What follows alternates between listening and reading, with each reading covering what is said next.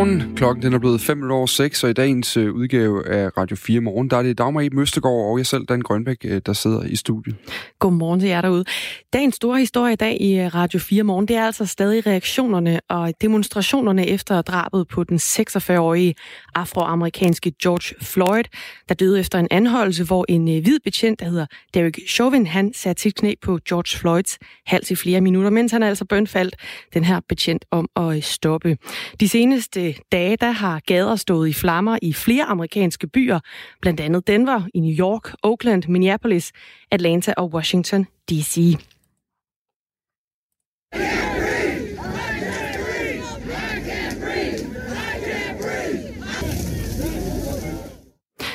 Ja, her til morgen der dedikerer vi altså en stor del af udsendelsen til netop den historie. Vi skal både til Minneapolis, og vi skal også til Washington D.C., og det bliver hele den her næste time, der altså handler om drabet på George Floyd.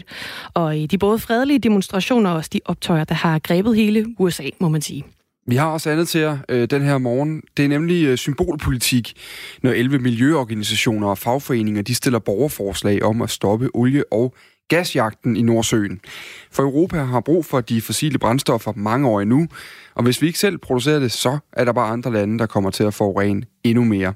Det mener borgmesteren i Esbjerg Kommune, Jesper Frost Rasmussen fra Venstre. Ham taler vi med cirka 10 minutter i syv. Og så har vi faktisk også en øh, fejring senere i timen. Det har vi. Det er nemlig Italiens øh, nationaldag i dag, hvor man fejrer, at italienerne i øh, 1946 ved en øh, folkeafstemning stemte for at blive til en republik og et samlet i Italien. Vi hylder øh, en del af den italienske kultur, der måske for mange er gået i glemmebogen, eller måske slet ikke er opdaget endnu. Det er 80'er musikgenren Italo Disco, og øh, tro det eller lad være, kongen af Italo Disco, han er pære dansk, han bor i Haslager lidt uden for Aarhus. Ham hører vi fra cirka 25 minutter i syv. Det var øh, lidt af programmet for Radio 4 morgen her til morgen. God morgen.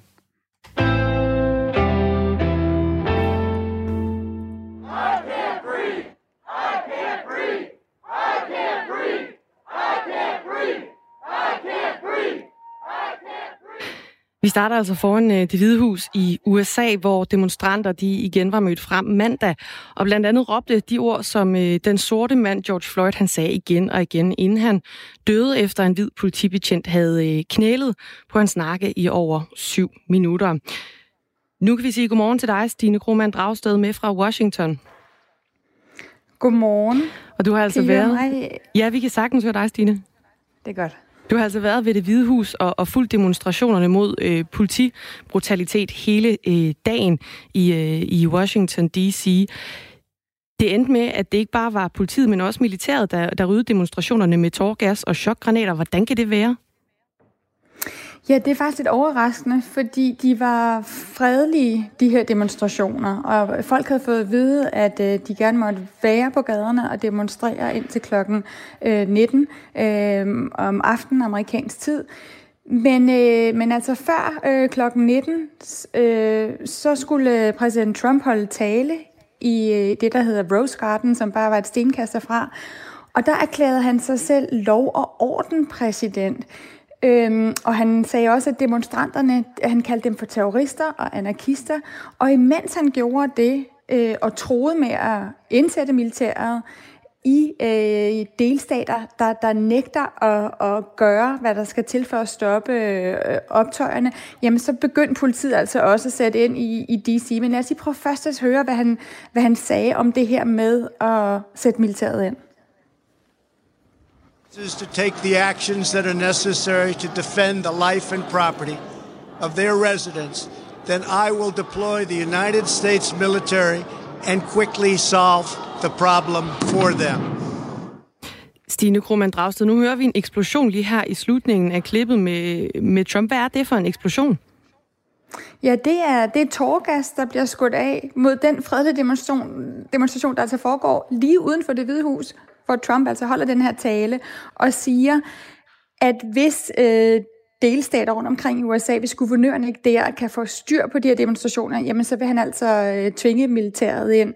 Og det er der stor diskussion om øh, her nu, øh, hvor, hvor det altså er midt om natten, amerikansk tid, men, men hvor der er stadigvæk gang i, i demonstrationerne, der er der mange guvernører, der, der debatterer, om præsidenten på den måde har lov til at sætte militæret ind. Men han har altså fundet et gammelt dekret øh, tilbage fra 1800-tallet, præsident Trump, som han mener, øh, at, han kan, at han kan bruge. Øhm, og det viste sig, at grunden til, at han satte øh, både politiet, men også militæret på, på heste ind mod øh, demonstranterne, der var foran det hvide hus, som jeg altså har fuldt del i dagen, som var fredelige, det var, at han ville over til en kirke, der ligger lige i nærheden, øh, for at ja, at få rullende kameraer og lægge hånden på, på Bibelen og ligesom vise, at øh, han også bekymrer sig om situationen i, i landet. Og det er han altså blevet kritiseret for, det her med, at han valgte at lave en magtdemonstration med militæret og politiet øh, midt i DC på den her måde. Og alt det, der ligesom startede øh, de her demonstrationer og, og optøjer, det kan vi sige, det er jo syv dage siden, at George Floyd her, han døde, da politiet altså anholdt ham i Minneapolis. Øh, og en uafhængig obduktion har, har i dag slået fast, at George Floyd, han døde ved at blive kvalt, altså ikke af andre helbredsmæssige årsager. Over hele USA, der fortsætter de her demonstrationer, altså nu på syvende dagen. Over 4.000 personer, de er arresteret, og, og utallige byer, de er blevet udsat for ret omfattende herværk, og en politimand, han er også øh, død, af, død af skud. Stine Krohmann Dragsted, du har spurgt nogle af demonstranterne, hvad de siger til de her voldsomme optøjer, som altså hver dag tager, øh, tager over, når de fredelige demonstrationer, de jo så øh, slutter. Og øh, lad os lige først høre fra en, der hedder Jabari, en øh, ung sort mand på 21 år. We do have the same anger. But we are, yes, trying to express it in a different way, express it peacefully. We don't want to create, cause damage to the city, to our own community. We want to bring peaceful, peaceful change. Og Stine, jeg tror, vi skal lige have en oversættelse her af, hvad Jabari han øh, siger. Jamen, han siger, at øh, den fred, han føler, og den vrede, vi ser om, om natten, hvor der er øh, herværk øh, og, og her, øh, graffiti og optøjer, det er den samme vrede. Men altså, han ønsker at udtrykke den fredeligt. Han siger, at det er et problem at ødelægge det, som jo i høj grad er sorte amerikaners egne lokalsamfund, øh, som bliver ødelagt i, i, under de her optøjer. Altså, han ønsker fredelige forandringer. Han forstår dem, der udtrykker sig gennem det her herværk, men han frygter, at det kommer til at skade øh, altså Black Lives Matter-bevægelsens budskab om, at alle liv jo netop skal værdsættes lige. At det her tværtimod vil bekræfte nogle hvide amerikanere i, at, øh, at sorte er farlige, og de måske direkte er, er voldelige. Men jeg talte også med øh, Ocelia, en ung øh, sort kvinde på 19, øh, og det var lige før politiet øh, begyndte at rykke ind, og hun siger, at hendes generation er så træt af at blive behandlet som det, hun kalder andenrangsborgere, at det her vil ende i vold, hvis ikke USA forandrer sig. Of course, I believe it's going to change. Because if it don't, we're going to make it change. That's why you see that it is now getting violent. We are tired now. There will be a change. No justice, no peace. All hell will rain havoc. Så altså, man kan i hvert fald forstå, at der er stor uenighed mellem de her demonstranter, Jabari og, og Ocelia her, om hvilke midler, kan man sige, det er, det er ok at, at, at bruge til at gribe ind i kampen mod den her politibrutalitet, man ser, og, og ulighed mellem sorte og hvide i USA. Men da du så spurgte dem om, hvorfor det var vigtigt for dem at stå foran det hvide hus og demonstrere netop nu, Stine Krohmann Dragsted, så havde deres svar en ting til fælles, kan jeg forstå. Hvad var det? Det var frygt. Altså det er den oplevelse, de begge to fortæller om som unge sorte mennesker øh, af hver dag ikke at føle sig sikre i deres eget land, i deres eget naboland. Øh, nabolag. Altså, hvis vi lige starter med Jabari, øh, som er altså en ung sort mand, så prøv lige at høre, hvordan han fortæller om at være bange for ikke at komme levende hjem til hans mor øh, hver aften, bare fordi han har en sort hudfarve. I'm constantly living in fear every time I get pulled over by the police or I get in trouble with the law. There's always that sense of fear that I might not come home to my mother every night. And I always have to grow up thinking, walking around my neighborhood, oh, somebody might come and target me because I'm a black man. Han siger altså, at bare det, at han er sort, gør, at han skal være bange for, når han går rundt i, sit område, at nogen øh, tænker, at han kan være kriminel, eller han kan have gjort noget forkert på grund af sin hudfarve. Da jeg spurgte Ocelia, altså den unge 19-årige kvinde, øh, som også var ude at demonstrere, hvorfor det var vigtigt for hende at demonstrere, så svarede hun, at hun føler, hun har gjort alting rigtigt i forhold til sådan den her amerikanske drøm. Altså hun øh, har været dygtig i skolen, hun går på universitetet, hun har fået råd til sin egen bil, og alligevel er hun bange. Prøv at høre her. And I am still scared to drive a nice car. I'm still scared to go to the grocery store.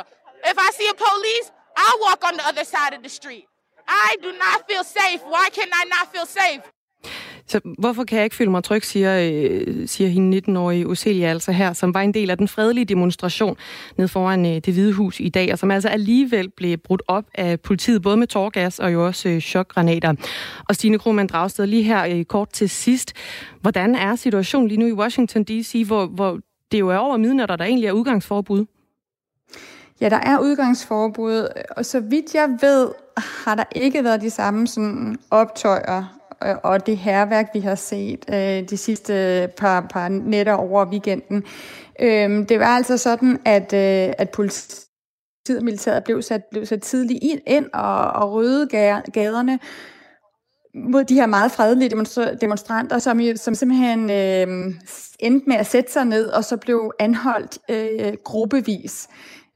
Og det, det, der sker lige nu i, i Washington D.C., det er, at der er en debat, hvor vi blandt andet har borgmesteren, øh, vi har også har den præst, øh, eller biskop, øh, som, som, som ligesom leder den kirke, som Trump gik over til, og, der, og var grunden til, at han røde demonstrationerne. Mm.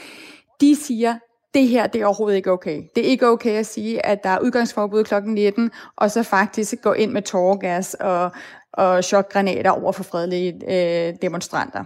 Så debatten her i USA om, hvordan man kan demonstrere, øh, hvordan man kan udtrykke sig, den fortsætter.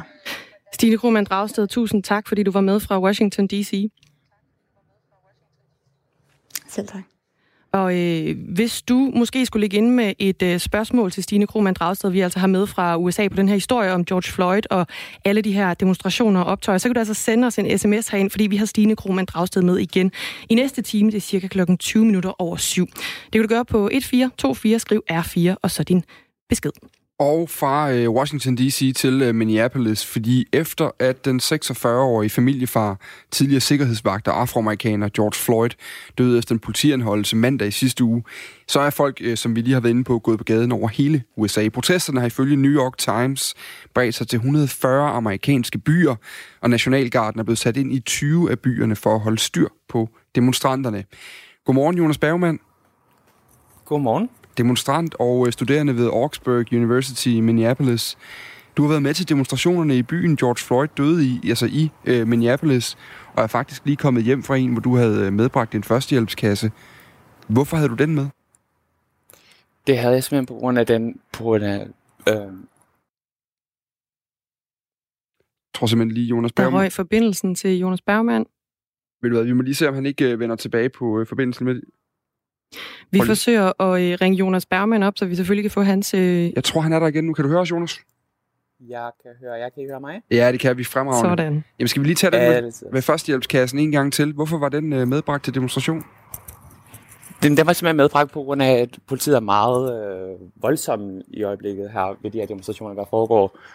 Så den bedste måde, hvor vi kunne gøre noget med på, var at medbringe en førstehjælpskasse.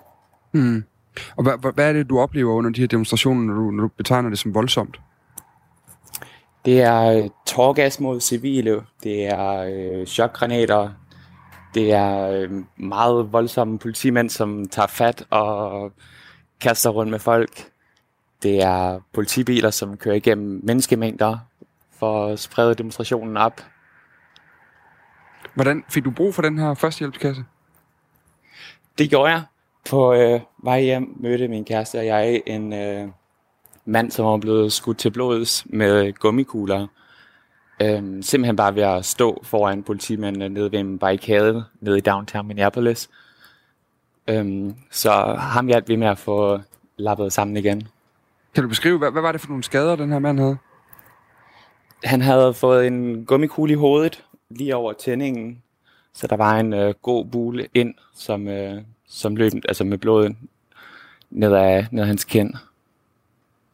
Du er jo studerende derovre øh, på Oxford University, som vi, som vi nævnte lidt tidligere, som ligger i øh, Minneapolis. Hvordan er det at, at være i området lige nu som, som dansker? Lige nu er det øh, ret utrygt, vil jeg sige. Vores nabolag har øh, lavet en øh, politipatrulje i sig selv, som de øh, går rundt og patruljerer området her i øjeblikket. Øhm, lige nu kan vi høre rigtig mange helikoptere, og politiet og militæret er sat ind, som kører op og ned gennem gaderne og patruljerer. Øhm, samtidig med at min skole har evakueret øhm, de øh, studerende, som bor på campus, og sendt dem til Wisconsin, som er vores nærliggende stat. Hvorfor bliver du? Jeg bliver på grund af, at jeg ikke kan komme til Danmark og være sikker på at komme tilbage til mit studie igen her til næste semester starter. Så hvis jeg skal være sikker på at komme til at kan starte på studie igen efter sommerferien, så bliver jeg nødt til at blive. Mm. Vi kan lige sige ganske kort, at øh, som sagt, det vi, det vi taler om lige nu, det er altså den her, øh, de her demonstrationer, der er kommet efter den 46-årige amerikan, afroamerikanske mand, George Floyd, blev døde under en anholdelse i mandags i sidste uge. Øh, en obduktionsrapport, der er kommet frem uafhængigt, øh, viser, at han, øh, han døde af kvælning, og det er altså en betjent, der presser sit knæ mod Floyds øh, hals. Den her politibetjent var hvid, og, øh, og derfor er det her altså blevet endnu et symbol på, øh, på den strukturelle racisme, som man oplever i i USA. Øhm, lige til sidst, Jonas Bergman, altså vi talte lidt om det her med, øh, at du siger, at mange er blevet evakueret til Wisconsin ved siden af. Har du overvejet at tage imod sådan en øh, evakuering også, og komme væk fra Minneapolis? Ja, vi har overvejet at tage ned til min kærestes forældre, som bor i Wisconsin faktisk. Øhm, så vi har snakket om at skal tage det her hen, men lige nu der synes vi, det vigtigste det er at støtte op omkring vores øh, nabolag og støtte op omkring de mennesker, som har brug for, at der er nogen, der står op for dem lige nu sammen med dem og gør det her voldsomme tragedie, der er sket igen, igen, igen, at det bliver den sidste, der, der kommer til at ske. Så det er bare at pakke førstehjælpskassen en gang mere, går jeg ud for? Lige præcis. Vi er tilbage igen på gaden i morgen, og så øh, må vi se, hvor meget der bliver brug for os. Tak fordi du var med her, Jonas Bergman. Tak fordi I vil høre. Altså demonstranter studerende på Oxford University i Minneapolis. Pas godt på dig selv derovre. Klokken er øh, 22 minutter over 6.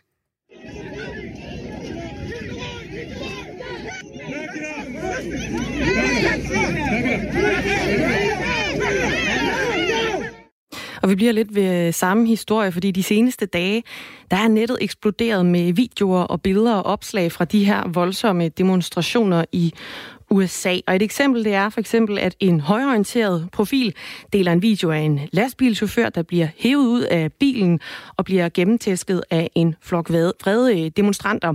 Og så i en lignende video fra en venstreorienteret profil, der ser man øh, samme, hvordan samme lastbilchauffør her altså er kørt imod nogle demonstranter.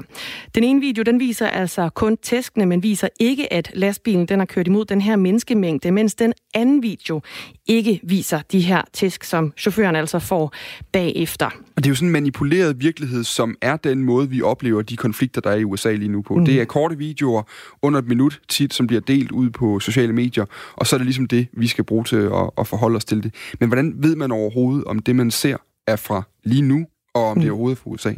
Og til en snak øh, om det, der har vi øh, inviteret dig med, Katrine Villarreal Willumsen. Godmorgen. Ja, godmorgen. Du analyserer sociale medier for USA-mediet Kongressen. Hvilke eksempler er der på opslag, som går viralt, og som måske ikke helt øh, holder lige nu? Ja, nu nævnte I selv den her video med øh, lastbilen, men altså, jeg har set rigtig, rigtig mange videoer de sidste mange dage, Øh, det er sådan, at når vi deler øh, indhold på sociale medier, jamen, så har vi en tendens til måske at dele øh, indhold, som dykker ned i vores eget verdensbillede, som taler ind i det narrativ, som vi gerne vil have den situation, der foregår, og, og som er stærkt drevet af de følelser, vi selv har for, for det, der foregår. Så der bliver delt rigtig, rigtig mange videoer, som enten er for eller imod øh, den måde, politiet øh, håndterer Øh, demonstranter, øh, for imod den måde, demonstranterne opfører sig på osv., øh, fordi det simpelthen er drevet af de følelser, vi har for, for det, der foregår lige i øjeblikket. Og vil du lige prøve at beskrive, hvilke konkrete andre eksempler er der? Nu nævner vi jo selv lastbilchaufføren her. Ja, altså der, der, jeg har set utallige eksempler her de sidste par dage, alt fra øh, tidligere videoer af øh, politivold øh, med hvide politibetjente mod sorte øh, amerikanere. Altså det er jo st- selvfølgelig stadig øh, en slem ting, men når øh, det ikke er en, er en del af den aktuelle sag, så er det også med til at måske presse yderligere til nogle af de følelser, vi har i forhold til, hold da op, hvor ser det øh, slemt ud lige nu med, med så mange videoer, der florerer øh, af sorte amerikanere, der bliver tæsket eller på anden måde håndteret øh, voldeligt af, af et hvidt politistyrke øh, i USA. Øh, så har jeg set videoer, eller hvad hedder det, indhold, øh, delt omkring den her politibetjent, øh, som jo så er anklaget for mordet på George Floyd. Øh, rigtig mange historier om, hvordan han måske skulle have begået selvmord i fængslet, øh, eller er Trump-supporter. Mm. Øh, alt sammen noget, som er øh, blevet øh, faktatjekket og viser sig, at, at det har altså ikke øh, hold på sig, men alligevel så er det jo noget, der bliver delt og ja. delt og delt igen, så, og, så, og taler en det narrativ. Så, så Katrine Villarreal Willumsen, hvad kan man som almindelig bruger af sociale medier så gøre for at tjekke sådan noget indhold her, for om det rent faktisk er sandfærdigt? Ja, altså, øh, der, der er nogle forskellige ting, man kan gøre, når man er på øh, de sociale medier. Øh, for det første så er det en god idé at tjekke, hvilken profil det er, der deler indholdet. Nu nævnte jeg selv det her eksempel med lastbilen, øh, som blev delt af, af to øh, højrefløjs øh, profiler, øh, og en, eller en venstrefløj og en højrefløjsprofil. Øh, tjek, hvem der står bag profilen. Øh, tjek også, om, om den eventuelt har mange øh, Øh, følgere eller venner? Øh, er der noget, der indikerer, at det måske slet ikke er en, en ægte profil, men en falsk profil, en robot, der sender ting ud? Øh, man kan også gå ind og bruge forskellige øh, hjemmesider øh, for at tjekke, om, om de her historier er blevet faktatjekket. Øh, der er sådan en hjemmeside, der hedder snopes.com, øh, som har dedikeret sin tid til at faktatjekke forskellige historier, der øh, florerer på de sociale medier. Så altså, jeg tænker også, kan man overhovedet vide nogle af de her ting, der florerer lige nu, om det rent faktisk er fra USA, og ikke øh, måske et billede fra et helt andet sted og et helt andet tidspunkt i verden? Altså lige når det er billeder for eksempel, så kan man tage billedet og lave en, en sådan en image reverse search på den, hvor man simpelthen øh, kører data igennem billedet og ser, hvor er det her billede blevet del første gang. Nu så jeg lige et eksempel i går, øh, hvor der var nogen, der skrev, at de her demonstranter i Minneapolis, de havde øh, sluppet en giraf fra zoologisk have fri. Og det er sådan en klassiker, der tit florerer, når der er sådan større begivenheder som det her. Øh, det passer ikke, den her historie. Øh, men det var det samme, øh, da der var optøjer i Hongkong, der var det nogle hajer, der var blevet sluppet fri. Og her under coronavirus, jamen, der var der en historie om en løve, der var sluppet fri i Rusland. Og alle de her historier, de er altså øh, blevet faktatjekket og passer ikke. Øh, så det er enormt svært nogle gange at, øh, at finde ud af, om det rent faktisk øh, passer. Men der er nogle små øh, ting, man kan gøre for ligesom at tjekke, om, om der nu også er hold i historien. Ja, du har nørdet det her i, i, i mange år selv jo, øh, Katrine Villarreal Willumsen. Er du nogensinde selv blevet snydt af indhold på, på sociale medier? Ja, det, det må jeg ærligt indrømme, det er jeg. øh, og det kommer igen øh, tilbage til det her med, at at vi jo sidder i vores følelsesvold, når vi sidder på sociale medier og deler indhold. Øh, og jeg har også en holdning til det her, og mange andre ting, selvom jeg prøver at, at, at være objektiv i forhold til det. Øh, men når jeg lige ser det hurtigt i mit feed, hvor vi jo bliver bombarderet med, med indhold dagligt, jamen, så kan man hurtigt komme til at sige, jamen, det der er jeg godt nok også for, eller det der er jeg godt nok også imod. Og det synes jeg også, mine venner skal, skal se. Katrine Villarreal Willumsen, tusind tak, fordi du var med her til morgen. Selv tak som altså analyserer sociale medier for USA-mediet Kongressen, og som lige gav os et par pointers på, hvordan man holder øje med, om øh, det, man ser på sociale medier, det rent faktisk holder vand. Og det er kompliceret, det her. Det er med, mega med ting, kompliceret. der går på sociale medier. Mm. Det er mm. kompliceret for øh, folk som Katrine Villarreal Willumsen, som specialiserer sig i det. Det er kompliceret for os som journalister, som i princippet er uddannet i at gå kritisk til materiale alle mulige forskellige steder. Der er det også kompliceret, fordi de sociale medier bare er et slaraffenland for den her type indhold. Så øh, uanset hvad, så kan vi alle sammen lige huske på, at vi har et ansvar for i hvert fald ikke at dele det videre, hvis man ikke er sikker på, hvor det kommer fra. Det er jo ligesom det, der er nøglen. Man kan ikke, gøre, man kan ikke sørge for, hvad andre gør. Man kan i hvert fald lade med at sprede det yderligere. Øhm, der er lige kommet en sms fra Daniel. Han skriver til os, godmorgen angående kaos i USA. Altså, jeg synes, det er forfærdeligt, hvad der er sket, og at der stadig er så meget racisme derovre. Men det virker meget ensidigt kun at snakke med demonstranter. Ham jeres kilde, der taler om en, der blev skudt. Det var Jonas Bergman, vi talte med lige før. Vi ved ikke, hvad der ligger forud. Der er også politi biler, der er blevet brændt, butikker, der er havet, så det er ikke kun politiet, der er voldsomme. Og det er helt sikkert også et billede, vi har lyst til at give videre. Det er nogle meget voldsomme protester, og der har også været øh, borgmestre, øh, der har været ude at sige, blandt andet i Atlanta så jeg den anden dag, at der er den kvindelige borgmester, som også er sort, derfra var ude at sige, lad nu være med at gå ud og have de her butikker, fordi de butikker, I haver, de er også ejet af øh, mindretals mm. øh, befolkninger, og på den måde så straffer man egentlig bare sig selv. Vi følger videre op på øh, alle de her demonstrationer og optøjer, der foregår i, øh, i USA, og øh, klokken nærmer sig halv, så det betyder altså, at vi lige skal omkring et nyhedsoverblik først.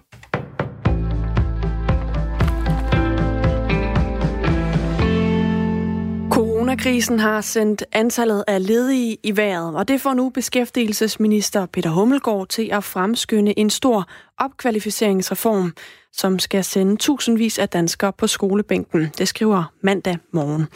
Reformen skal både klæde ufaglærte og faglærte bedre på til fremtidens arbejdsmarked, og så skal den også fjerne en række af de strukturelle barriere, der indtil nu har været med til at bremse folk i at uddanne sig løbende gennem livet. Den første del af reformen bliver præsenteret i begyndelsen af den her måned, altså juni måned, og så skal den lynbehandles i Folketinget inden sommerferien, sådan så flest muligt af de nye ledige de hurtigt kan blive omskolet og så snart vende tilbage på arbejdsmarkedet. Den anden del af reformen kommer senere, og den handler blandt andet om at rydde op i de mange uoverskuelige uddannelsestilbud og regler, der er inden for det her område.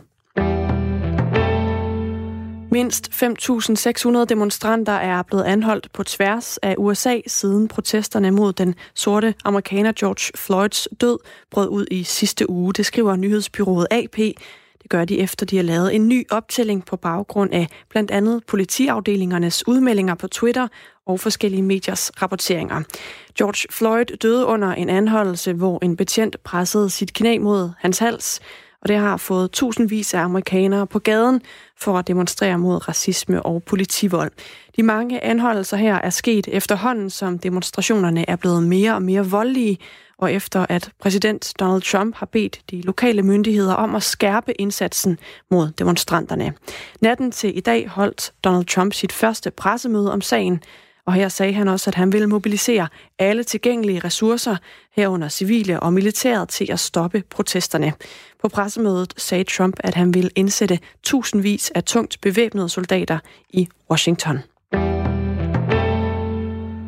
1300 af de børn, der kan se frem til at skulle begynde i børnehaveklasse her i august måned, de kommer til at gå et år om, når vi når år 2021. Det viser en ny analyse fra tænketanken DEA, som politikken skriver om i dag. Af en årgang på omkring 60.000 elever, der starter i børnehaveklasse, der er det altså i gennemsnit 2,1 procent, der skal tage 0. klasse igen, viser analysen her. Og på trods af, at der er tale om en lille procentdel af alle eleverne, så er det ifølge Foreningen Skole og Forældre for mange, det siger formand Rasmus Edelberg. I virkeligheden burde børn slet ikke på den måde øh, gå om i børnehaveklassen. Øh, det burde ikke være nødvendigt. Børnehaveklassen er jo, er jo et rigtig godt overgangsår mellem skolens øh, faglige krav og børnehavens pædagogik, og, og børnehaveklassen skulle jo egentlig være, være fuld af leg og fællesskab og glæde og, og, og starte i det her nye øh, miljø. Men hvis det for øh, 1300 børn bliver et kæmpe nederlag, og man øh, simpelthen slet ikke kan følge med og leve op til alle de krav, og øh, må slås tilbage til start, det synes jeg er hårdt. Omgængerne her er nogle af de yngste i klassen, og så kommer de ofte fra hjem, hvor forældrene er ufaglærte. Derudover så trives de dårligere og har en lavere faglighed end klassens andre børn, og det er noget, som de så tit tager med sig ind i de videre skoleår, lyder det i analysen fra Tænketanken DEA. Den mener, at der er brug for at se på overgangen fra børnehaven til skolen, og Rasmus Edelberg mener, at man i langt højere grad skal tage forældrene med på råd, når man vurderer, om et barn kan få lov til at starte senere i skole. En vejrudsigt tager vi her til sidst. Vi får tørt og dejligt solrigt vejr i dag med temperaturer, der ligger sig mellem 20 og helt op til 25 grader, men ved kysterne omkring 17 grader i dag. Og så har vi en svag til jævn vind.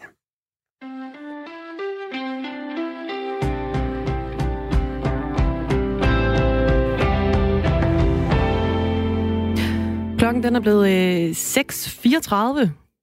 Du lytter til Radio 4 morgen. I studiet i dag er øh, jeg selv, Dagmar i Østergaard, og Dan Grønbæk er her også. Og vi øh, fokuserer den her morgen meget på øh, de demonstrationer, der foregår i USA lige nu, der pågår og som stadig er i gang, har vi hørt fra flere øh, folk i USA her til morgen. De kommer til at være Stine Krohmann Dragsted, vores reporter i Washington, er med igen om en, øh, en time til at fortælle lidt om det. Øh, vi får en sms, hvor der står, at de sorte skulle se indad, hvordan de selv opfører sig, og vi vil rigtig gerne høre dine øh, reaktioner, dine meninger om den her øh, sag, der er i USA lige nu, hvor altså en 46-årig afroamerikansk mand er øh, død under en anholdelse, og det har så medført store demonstrationer. Skriv ind til os på 1424. Skriv R4 et mellemrum, og så din besked. Det kan også være, at du har et spørgsmål til Stine Krohmann Dragsted, som jo er med fra Washington D.C. og følger den her sag og de her optøjer og demonstrationer rigtig, rigtig tæt. Men vi vender lige blikket et andet sted hen for et øjeblik, fordi i dag er Italiens nationaldag, hvor man jo fejrer, at øh, Italien, italienerne i 1946 øh, stemte øh, for at blive til en republik og et samlet Italien ved en folkeafstemning. Der øh, er så mange helt fantastisk gode ting ved Italien. Maden, øh, vinen, den flotte natur, de smukke byer, alt muligt andet. Men det er også et land, som de seneste par måneder, for at sige det mildt, har haft det øh, rigtig hårdt. Derfor er det på sin plads at fejre Italien lidt i dag, og det skal vi gøre ved at hylde en del af den italienske kultur, som måske for de fleste er gået lidt i glemmebogen, hvis de da nogensinde har opdaget den, nemlig Italo Disco.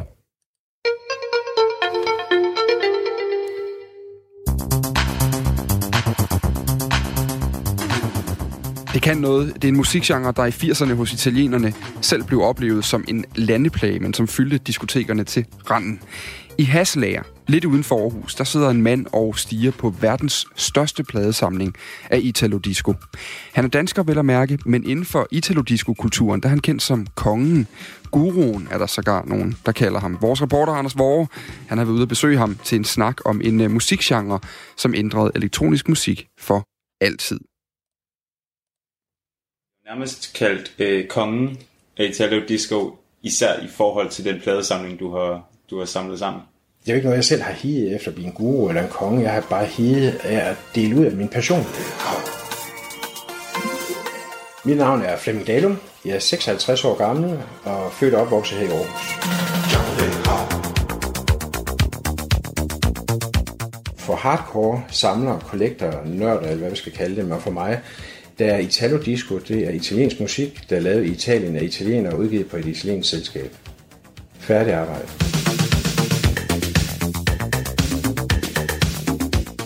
Jeg startede jo egentlig bare med en interesse i 80'erne for det, og det har så holdt ved nu i, i 40 år. Og jeg har også lige hørt et tysk interview i går med nogle tyskere, jeg arbejder sammen med, der også beskrev mig som guru inden for feltet, eller kongen. Øh, så det er jo selvfølgelig meget flatterende at høre sådan nogen.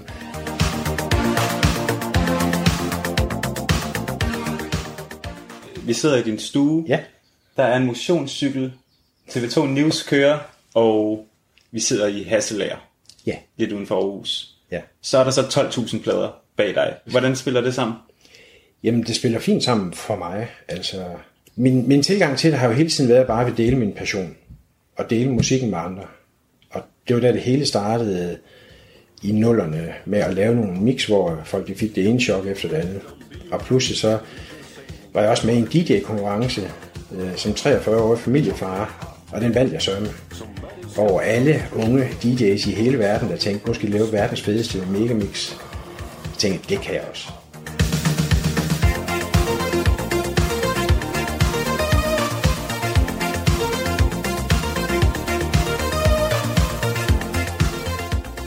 Og så den bevægelse i, i, i mit liv har så gjort, at, at jeg kendte flere og flere og flere, og pludselig sagde, vil du ikke lave et edit af det her? Der er lige en guitar solo, der skal fjernes fint, eller et længere intro. Og de edits blev ind med at blive til remixes. Og lige så langsomt bliver jeg så bedre og bedre til at lave de der remixes, så nu har jeg som sagt en kæmpe kø af folk, der gerne vil lave noget.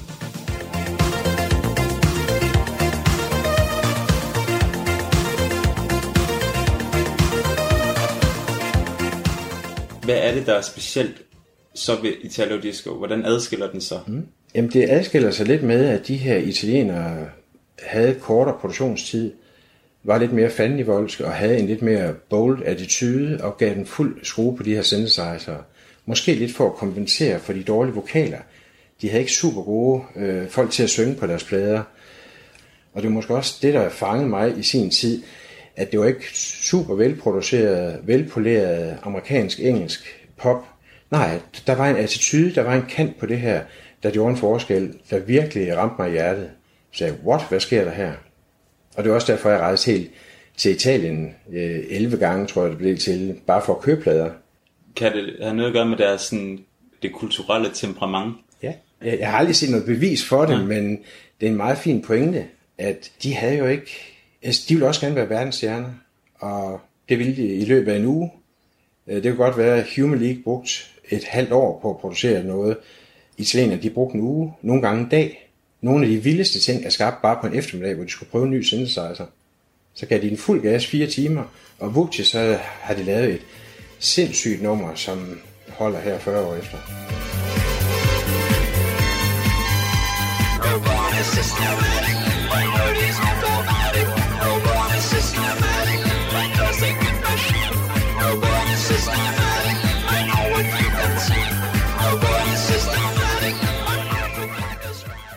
Der er jo de her tre temaer, og det er jo kærlighed, klassisk jo, ja. men så er det robotter og rummet. Ja. Hvad går det ud på? Uden at skulle lave en dybtgående analyse af det, at det kommer så lidt i tiden også, hvor at Star Wars havde succes, og der kom også andre mindre succesfulde rumfilm. Der kom Dune med David Lynch i 83, så, så det lå lidt i kulturen, at pludselig var det muligt med filmeffekter at kunne lave nogle rumfilm. Og det smed jeg også af i musikken. Der er jo sindssygt meget dårlig Italo-disco musik. Ja. Altså sådan størstedelen af alt Italo-disco, ja. kan jeg forstå egentlig bare er nærmest skrammel. Ja. Hvordan adskiller man, altså hvad er dårlig Italo-disco, og hvordan, hvornår er det, det bliver godt? Jeg tror igen, så går der lidt selvsving i branchen dernede, at der var nogen, der så, at de største havde succes med noget, og det vil sige pizzaejere og alle mulige andre mærkelige, også begyndte at lave deres ting, øh, hvor man kommer mere over i noget italiensk pop, øh, men, men, men det bliver ikke en ret god blanding. Så du har ret, der er virkelig en kæmpe forskel. Og jeg sorterede tusindvis af plader fra dengang. Jeg vil gerne lige tage på eventyr i din pladesamling. Hvis vi lige rejser os op, og så går hen til det. Ja. Det var det pokker, så jeg ikke lige kan finde den anden der. Hvordan har du... Øh, de står desværre hulter til bulter. Gør de det? Ja. Så det står 12.000 plader ja. hulter til bulter, som du lidt prøver at huske på, hvor står. Nej, det var ikke lige kunne finde den anden der.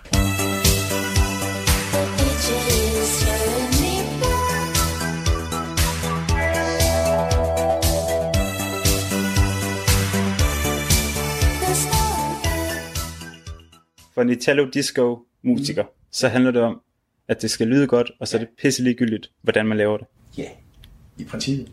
Tak fordi jeg måtte komme. Velkommen, og tak for besøget. Han lavede heldigvis øh, mere øh, interview ude ved øh, legenden Flemming Dalum, vores gode kollega Anders Vore, og det kan man høre i fuld længde i dagens udgave af Kulturmagasinet Kreds her på kanalen. Det er klokken 17. Klokken den er lige nu blevet 18 minutter i 7. I USA har demonstranter brændt mindst en politistation i Minneapolis af efter drabet på George Floyd. Det er ikke godt. Et proportionel og, e- en proportionel og effektfuld aktion, når politiet konsekvent slagter sorte mennesker, mens myndighederne mere eller mindre passivt ser til, bør befolkningen selvfølgelig tage skeen i egen hånd og stoppe politiet. Sådan skrev du, Jens Philip Jastani. Godmorgen. Godmorgen. Debattør altså tidligere radiovært her på kanalen på et program, der hed Den Næste Generation. Du skrev det her på Facebook i, øh, i søndags, og sidenhen der er dit opslag altså blevet taget ned af Facebook, blandt andet for at opfordre til vold. Jens Philip Jastani, forklar lige, hvorfor det citat er godt, at demonstranter har brændt mindst én politistation ned. Jamen jeg vil sige, der har jo været sådan en debat om, om øh, jeg kan høre mig selv dobbelt, kan I også det? Øh, der det kommer går... en lille smule... Øh... Så længe du kan være i det, så kan vi også godt, uh, Jens Philip Jastani. Øh... Jeg prøver lige igen, undskyld, beklager. Ja, det er så fint. Her.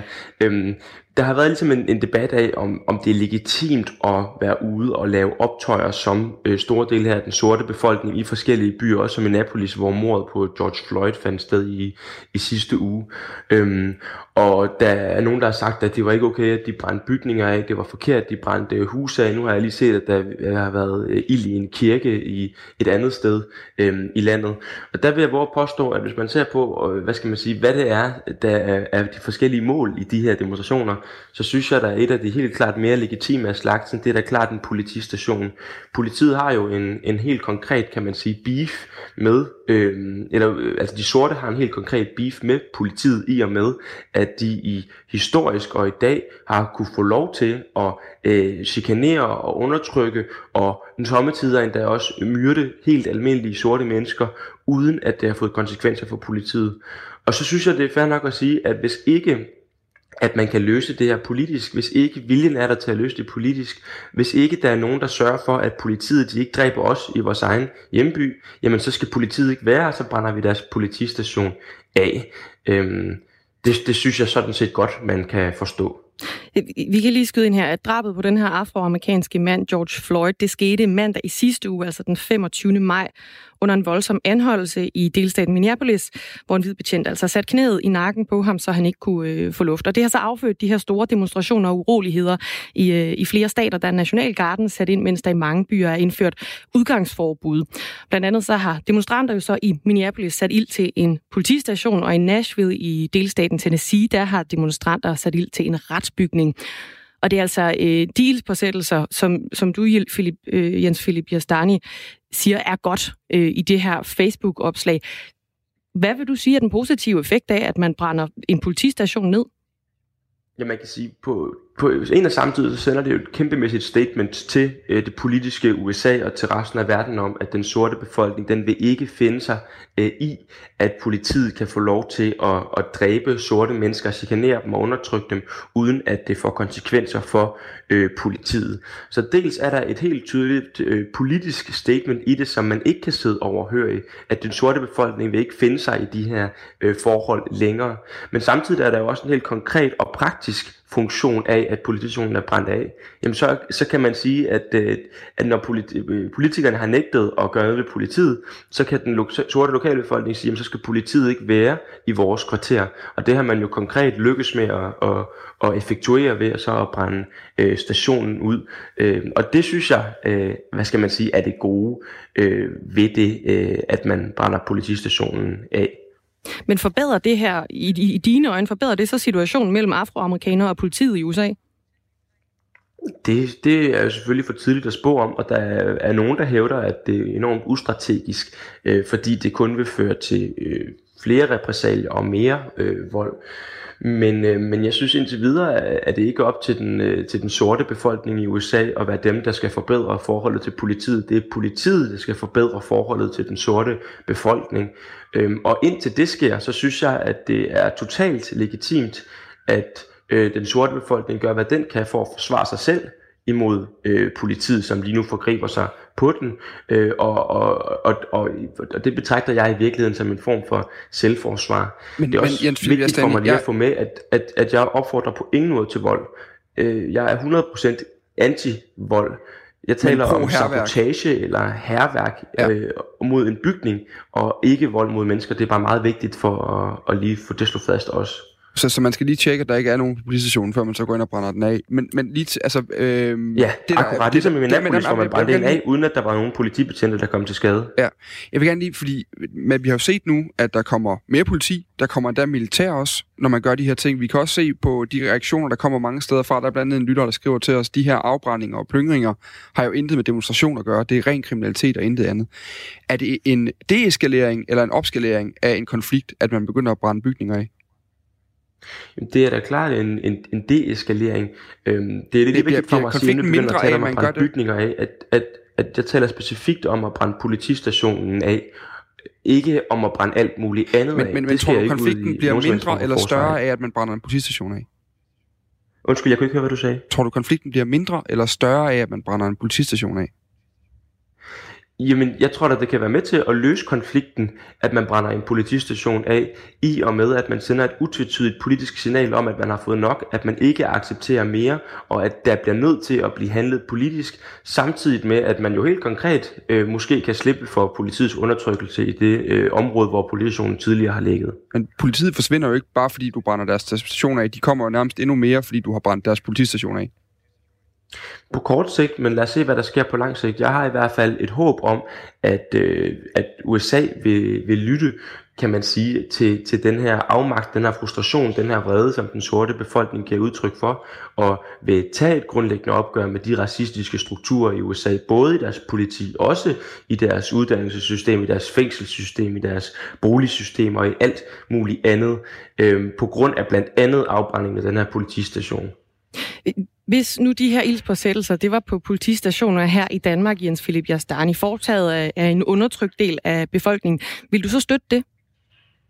Der er, jo, der er jo ikke nogen i Danmark, der er så undertrykt, synes jeg, at det ville kunne legitimeres i øjeblikket. Altså, øhm, så, så nej, jeg synes, at det bliver helt kontrafaktisk og meget hypotetisk at tale om det i Danmark. Og det skriver jeg også klart, at, at der er ikke noget, der ville, der vil kunne retfærdiggøre afbrænde politistationer i Danmark, men at den sort befolkning i USA, der øh, historisk og aktuelt er blevet undertrykt, er blevet chikaneret, er blevet myrdet af øh, politiet vælger at sige, vi vil ikke finde os i, at politiet de bor i vores øh, kvarter længere, når at der ikke er nogen, der øh, hvad skal man sige, holder øje med, hvad politiet gør når det øh, så synes jeg, at øh, det er helt andre omstændigheder, hvor at, øh, at det, det bedre kan retfærdiggøres. Så hvis vi lige skal have sat en eller anden form for øh, nogle rammer omkring det her, hvilke grupper er så undertrykte nok i dine øjne til, at det er legitimt, de brænder politistationer ned? Altså, jeg, jeg, jeg siger, øh, at for eksempel den gruppe mennesker i, i USA, som i øh, altså enormt mange, mange, mange år jo har levet med systematisk undertrykkelse, chikane og vilkårlig voldsudøvelse udsat i, imod dem, som øh, den sorte befolkning har. Jeg synes, at det er fair nok, at de på et tidspunkt tager skeen i egen hånd og siger, at når at der er ingen, der gider at dømme det politi, som dræber os, jamen så bliver vi nødt til selv at, at sige, at så skal, de ikke, så skal vi afvæbne politiet, så vi fremover kan, kan leve sikkert og gå sikkert på, på, på gaden. Øhm, så her synes jeg, at i det her konkrete tilfælde, at der er tale om en, en situation, der, hvor det godt kan retfærdiggøres, at man brænder en politistation af. Men det er selvfølgelig et radikalt og et drastisk og et voldsomt virkemiddel, og ikke noget, man, man, man bare skal gøre uden øh, omtanke, vel? Men, øh, men, men, men det betyder ikke, at det aldrig kan retfærdiggøres. Og jeg kan mærke, at jeg har fået et kæmpe backlash. Folk er blevet så forfærdeligt sure og, og, og vrede og siger, at jeg er voldelig og det ene og det andet. Men jeg opfordrer til, at man brænder en bygning ned. Øh, men, men, altså, det er da meget mindre slemt, end at man dræber sorte, at man chikanerer sorte, men også en alt muligt andet, som folk i Danmark ikke bliver sure over. At vi men, har været i krig men, i det er Irak, og været i krig i Afghanistan, og dræbt mange flere mennesker. Jeg skruer lige lidt ned for dig, altså, Jens Philip, fordi vi skruer lige, jeg vil gerne lige have lov til lige at styre, hvad det er, vi, øh, fordi vi skal ikke snakke om krig lige nu, fordi det er noget andet, end det vi snakker om i USA lige i øjeblikket. Men jeg kunne godt tænke mig lige at til sidst lige spørge dig her, vi har en lytter ind, der skriver til os her, vold avler vold. Hvad skulle den positive effekt være af, at der slet ingen politi er? Nu er det jo ikke alle politibetjente, der løber rundt og tæsker sorte borgere. Vi har også set mm. øh, videoer fra USA nu, hvor øh, øh, forskellige politifolk øh, sætter sig ned og laver de samme markeringer som demonstranterne, hvor de går med i de her parader. Straffer man ikke dem lige så meget, hvis man generaliserer og så brænder øh, politistationer ned? Det ved jeg ikke, om, om, om man gør. Altså, jeg synes, Men det gør at man, sender et helt utvetydigt Det er der også betjente på den, den givende politistation, som garanteret ikke har begået vold mod sorte mennesker. Ja, men man kan sige, for den menige sorte øh, mand i USA, så er jeg ret sikker på, at politiet typisk øh, er, er en fjende snarere end at det er en ven. Altså, hvis man ser på, hvad, hvad for nogle oplevelser politiet, eller undskyld, sorte har med politiet, så tror jeg, at mange sorte mennesker i USA, særligt i de udsatte boligområder, anser politiet mere som en besættelsesmagt, end som nogle venlige community helpers, som skal sikre, at, øh, at deres ret den bliver håndhævet. Fordi at det, man oplever fra politiet, er brutalitet, det er chikane, det er undertrykkelse. Øhm, og, øh, og, og, og det synes jeg øh, er en anden situation end, end, end, end den, hvor man kan sige, at der findes selvfølgelig også gode politibetjente, men som institution, så tror jeg, at politiet gør mere skade for den sorte befolkning end gavn. Det tror jeg er, er rimelig evident. Jens Philip Jastani, det blev, hvad vi nåede. Man kunne snakke meget mere om det her. Tusind tak, fordi du var med her til morgen. Ja, selv tak, og beklager, at uh, I også er blevet slået lidt i hardcore med mig og min kritik. Det var i hvert fald ikke intentionen. Sådan det. det kan vi ikke gøre noget ved. Klokken er øh, 6 minutter i 7.